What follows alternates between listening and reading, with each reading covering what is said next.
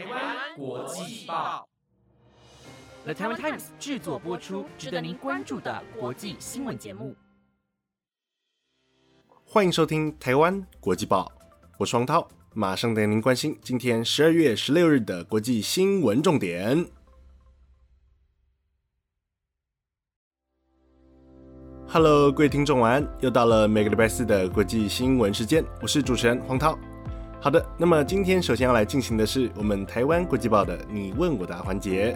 那么由于时间方面考量，我这边就从中挑选三题做回复喽。第一题，除了篮球，还有喜欢什么运动吗？除了篮球的话，我最喜欢的是 F1 世界一级方程式锦标赛，相信各位听众也不难听出吧。毕竟在每周的体育要闻方面，我可是给了 F1 不少的篇幅呢。不过我也喜欢看 MLB 美国职棒以及诸如 Tour de France 环法等自行车赛事。第二题，主持人会不会挑食？挑食吗？我还真有些挑食，像是茄子、苦瓜、芋头、南瓜等炖烂的食材，我是一律拒吃的。不过挑食是不好的，而我也在尝试克服这类的困扰。第三题，主持人平时的兴趣是什么？兴趣的话，应该是看比赛吧，诸如上述的赛车、篮球、棒球、自行车等。不过动态一些的兴趣应该是打篮球、骑单车和慢跑喽。好的，以上就是今天的你问我答环节。有兴趣的听众朋友，不妨下周也可以投信至台湾国际报的 IG 粉丝专业喽。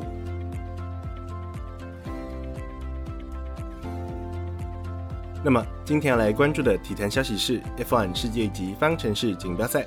上周日的 F1 本季最终战阿布达比站可以说是精彩绝伦。荷兰雄狮 Max Verstappen 与七次世界冠军 Lewis Hamilton 两人同登同分，借以三六九点五分的年度积分进入到封关战阿布达比站，并准备展开二人本季的最终厮杀。Red Bull 的当家车手 Max Verstappen 纵使整场比赛处于落后位置，然而却在比赛最后一圈凭借轮胎的寿命及抓地优势，成功超越了 Mercedes 的王牌车手 Lewis Hamilton，奇迹似的逆转夺冠，问鼎生涯首座世界冠军。赛后，Max Verstappen 宣布。他将在下个赛季改使用象征着世界冠军的一号作为他的赛车车号，而这也是继四次世界冠军 Sebastian Vettel 于2014年使用一号作为车号之后，首次有冠军车手使用此车号。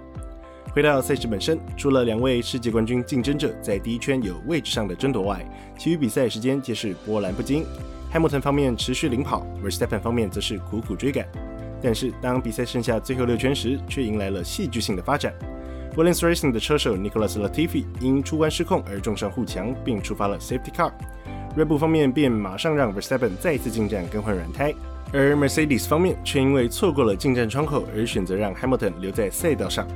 不过 rebu 车队的豪赌乍看终将付诸流水，而 Mercedes 车队只需让安全车带完剩余圈数便能轻松封王。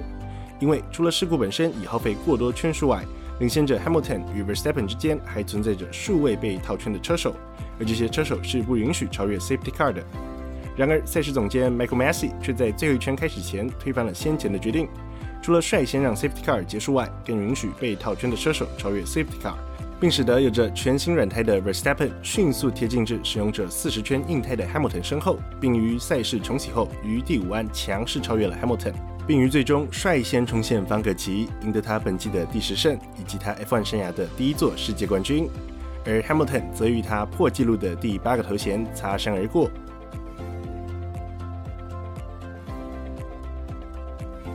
那么，今天同样整理了五则国际要闻。首先是辉瑞明年初取代 AZ 成为 COVAX 最大供应商，接着是美联准会加速缩减购债，预计明年将升息三次。再来是欧洲议会颁沙卡洛夫奖，纳瓦尼女儿戴维领奖。以及美弗洛伊德押井案，白人警官首次认罪。最后则是跨越雷枪障碍，Curry 登顶三分球王。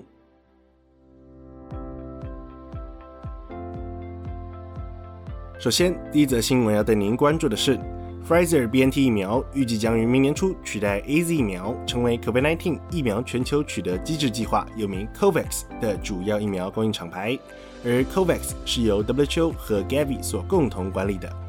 根据全球疫苗免疫联盟 Gavi 的数据显示，COVAX 至今已向近一百五十个国家交付超过六亿剂的新冠疫苗，其中超过两亿两千万剂为 AZ 疫苗，并有约一亿六千万剂为 Pfizer BNT 疫苗。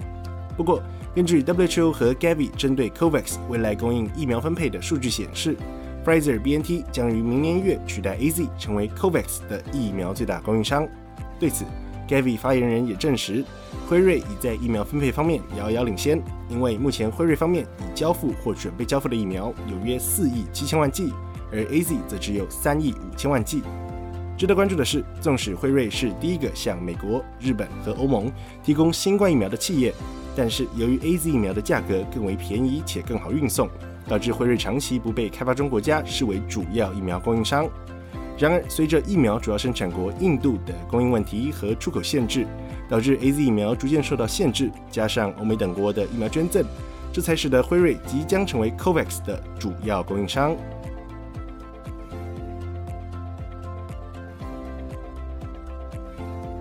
第二则新闻要带您关注的是。年关将近，目前财经市场最受人关注的议题，无非就是美国联准会是否会升息。根据最新结果显示，联准会联邦公开市场委员会在结束为期两天的会议后，在今天做出了结论，表示基准利率将仍旧维持在零至零点二五 percent 的区间。不过，从明年初之后将会加速退场，换言之，也就是快速缩减购债规模，并预告明年有可能升息达三次之多。而物价的通膨压力也将可能持续至明年底。对此，联准会主席 Jerome Powell 表示，之所以联准会会决定加速缩减购债规模，乃是因为当前的劳动市场正逐渐转强，而通膨压力也持续升高。不过，帕也表示，美国的经济成长仍旧会表现强劲，即使通膨率超过联准会预计的二 percent 目标。同时，联准会官员也表示，预计明年初开始的三次升息有望逐步使通膨率逐渐下降。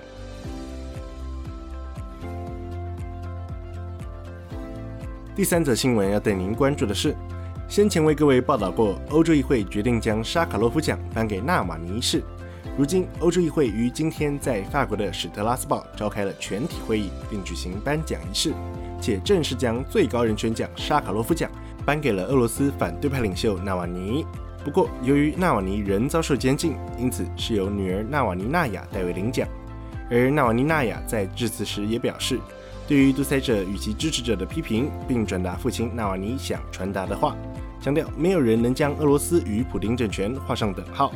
此外，纳瓦尼娜也说道，俄罗斯乃是欧洲的一部分，并努力向欧洲靠拢。不过，欧洲也应该为自身奋斗，打造一个重视人权、民主及诚信的欧洲。随后，欧洲议会议长萨索利也赞扬纳瓦尼的勇气，并表示，纵使纳瓦尼受到如此糟糕之待遇，但是俄罗斯仍旧无法阻止其为人权发声、为人权而战。因此，俄罗斯当局应立即无条件释放纳瓦尼。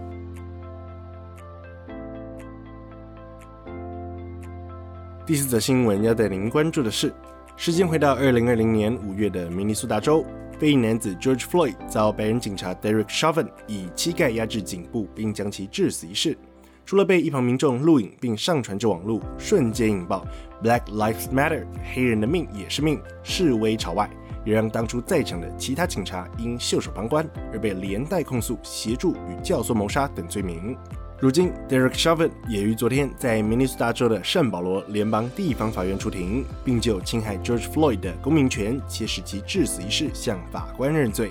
而这是他首次于此案中坦诚犯下刑事罪行。对此，美国联邦检察官建议法官 Paul Manuson 判处 Chauvin 最高的二十五年监禁。不过，判决结果和判决日期将待后续公告。至于其他三名涉案警察，将于明年一月进行最后审判。值得注意的是，这次审判还牵扯出一起案外案，显示 Shavin 于2017年同样侵害一名14岁非裔男孩的公民权，且在男孩没有抵抗的情况下，掐住男孩的喉咙，并用手电筒敲打他的头。对此，弗洛伊德的侄子表示，倘若 Shavin 在2017年就被逮捕的话，也就不会发生去年的悲剧了。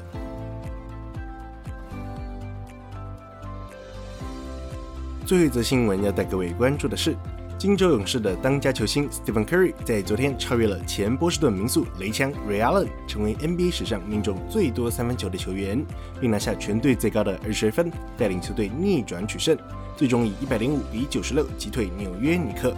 而在赛前，除了 Curry 的家人、朋友、离人教练和球迷外，就连传奇射手大嘴米勒 Reggie Miller 与纪录保持人雷枪 Ray Allen 都前往观赛，足见众人对于 Curry 打破纪录的热情期盼。而 Curry 当然也不负众望，开赛不到五分钟便投进了两颗三分球，成功超越了传奇射手 Ray Allen 所保持的两千九百七十三颗三分球纪录，成为史上投进最多三分球的球员。在打破纪录后，除了全场球迷为他喝彩外，勇士方面也喊出一个暂停，让 Curry 享受这个历史性的时刻。与此同时，Ray Allen 和 Reggie Miller 也上前与 Curry 相拥，并献上祝福。值得注意的是，目前在三分球纪录方面，Curry 可以说是所向披靡。然而，唯一没有打破的纪录，正是由队友 Clay Thompson 所保持的单场十四颗三分球命中。以上就是今天的国际要闻，非常感谢各位听众今晚的收听。若是你有任何想法，或者希望我们追踪的国际消息，欢迎您随时到台湾国际报的粉丝专业告诉我们哦。以上节目内容皆由 The Taiwan Times 制作播出。那么我们就下周再见喽，拜拜。